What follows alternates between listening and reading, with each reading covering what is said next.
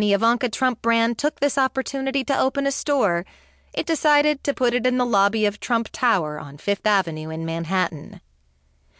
On a recent and unpleasantly soupy Tuesday afternoon, tourists trickled past the police officers posted outside Trump Tower and through a gold revolving door.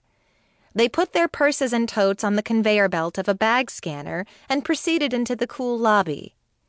They could have a beer at Trump Bar to the right or grab a frappuccino at the Starbucks on the second floor. They could take in the overwhelming, almost disorienting profusion of pink marble and reflective gold surfaces.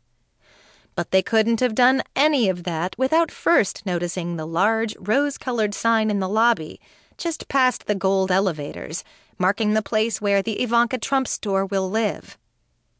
Rather than trying to push away from its affiliation with its founder, the Ivanka Trump brand's executive team has evidently decided to lean into the Trump family brand. That building doesn't represent just the pre campaign version of the Trump family brand, but the current one, too. Trump Tower is where President Trump gave a combative press conference about August's white supremacist rally in Charlottesville.